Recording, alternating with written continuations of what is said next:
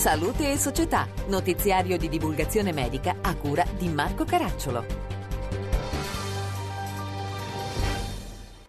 Bentrovati da Marco Caracciolo. È stato presentato nei giorni scorsi a Roma l'intergruppo parlamentare Donazione e trapianto d'organi, tessuti e cellule per nuove scelte di politica sanitaria. C'era per noi Antonella Pitrelli. Nel 2022 in Italia, su una lista d'attesa di 8.000 pazienti, solo 3.887 hanno avuto accesso ad un trapianto. Circa 14 milioni di persone hanno espresso la volontà di donare gli organi, mentre si registra un tasso di opposizione alle donazioni del 28%. Dati che dimostrano come sia necessario fare ancora molto sul tema della donazione e trapianto di organi. Per questo è stato presentato in Senato il primo intergruppo parlamentare Donazione e trapianto di organi, tessuti e cellule, nato per promuovere l'adozione di politiche sanitarie che favoriscano la cultura della donazione e migliorino la risposta assistenziale. Ne parliamo con Letizia Lombardini del Centro Nazionale Trapianti.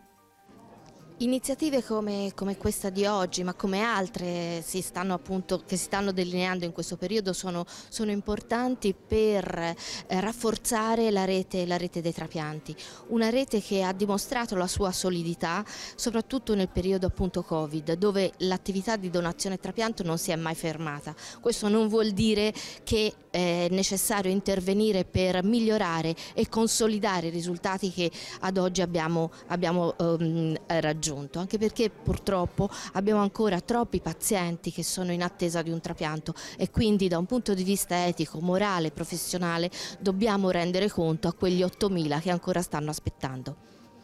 Per evidenziare le problematiche su cui agire per migliorare la politica sanitaria in materia è stato realizzato un manifesto sociale elaborato dal Comitato per l'equità di accesso alla donazione trapianto organi, tessuti e cellule e sottoscritto da 11 tra associazioni di pazienti e organizzazioni.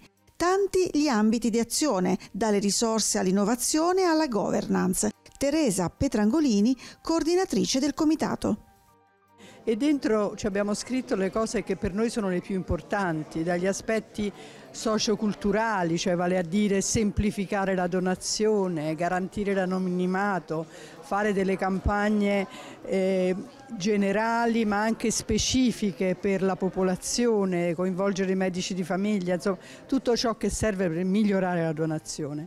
Poi ci sono gli aspetti di sistema, c'è un problema di una rete eh, che si deve collegare meglio tra il livello nazionale e quello regionale, ci sono delle difficoltà di accesso ai trapianti in alcune regioni, quindi c'è tutto un problema legato all'organizzazione dei trapianti. Le CAR-T sono una terapia innovativa in campo oncoematologico basata sui linfociti T che permette di offrire una possibilità di cura a pazienti con linfomi non Hodgkin o con leucemie linfoblastiche che sono andati incontro a ricaduta dopo una o più terapie convenzionali. Alessandra Terzaghi si è concluso da poco a Rotterdam il quinto congresso sulle cellule CAR-T, un congresso con un programma ampio e trasversale con tanti temi in agenda, in cui si è spiazzato dalla ricerca preclinica alla ricerca clinica ai dati di real life, sottolineando da un lato i miglioramenti ottenuti con l'esperienza nella gestione dei pazienti trattati con le cellule CAR-T già disponibili e dall'altro le nuove tecnologie allo studio per sviluppare nuove cellule CAR-T sempre più efficaci e sicure per un numero sempre maggiore di indicazioni. Noi ne parliamo con la dottoressa Raffaella Greco del San Raffaele di Milano e che ha fatto parte anche del comitato scientifico che ha stilato il programma dell'evento. Dottoressa, quali sono i punti chiave, le tematiche diciamo più calde toccate durante questo meeting dedicato alle terapie con cellule CAR-T? In questo quinto meeting eh, dedicato alle terapie cellulari CAR-T, organizzato in modo congiunto dalle BNT e dalle HA, quindi appunto dalle due società europee, eh, abbiamo cercato come obiettivo eh, di andare a coprire veramente tantissime aree per cercare di unire eh, tutte le persone che si occupano di questo tipo di terapie cellulari al momento. Diverse figure, come vi dicevo, quindi dai ricercatori ai clinici, alle persone in training, alla parte accademica, alla parte invece aziendale, quindi cercare comunque di unire tutte le figure di eh, maggiore interesse e più attive in questo campo con un programma davvero molto fitto, molto trasversale trasversale molto ampio. Le CAR-T sono disponibili ormai da qualche anno, quindi è stata fatta già abbastanza esperienza. Quali sono gli approcci innovativi che sono stati sviluppati nella gestione del paziente che viene sottoposto a questa terapia innovativa? Eh, abbiamo avuto un'espansione per quello che riguarda l'applicazione e le indicazioni, quindi sempre più pazienti via via riescono ad accedere e ad essere trattati con queste terapie cellulari che rappresentano per loro una speranza di cura, perché ricordiamo che questo tipo di eh, trattamenti vengono effettuati su pazienti refrattari a terapie standard, quindi pazienti che in questo modo, con queste terapie, hanno oggi una possibilità di cura e questo è davvero un aspetto importantissimo.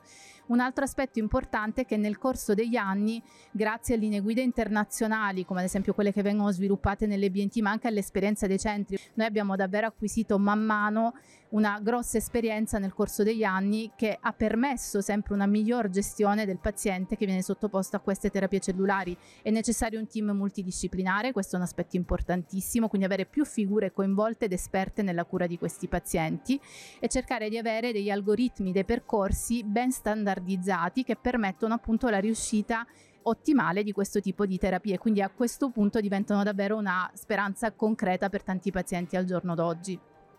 Per questa edizione è tutto, da Marco Caracciolo a risentirci.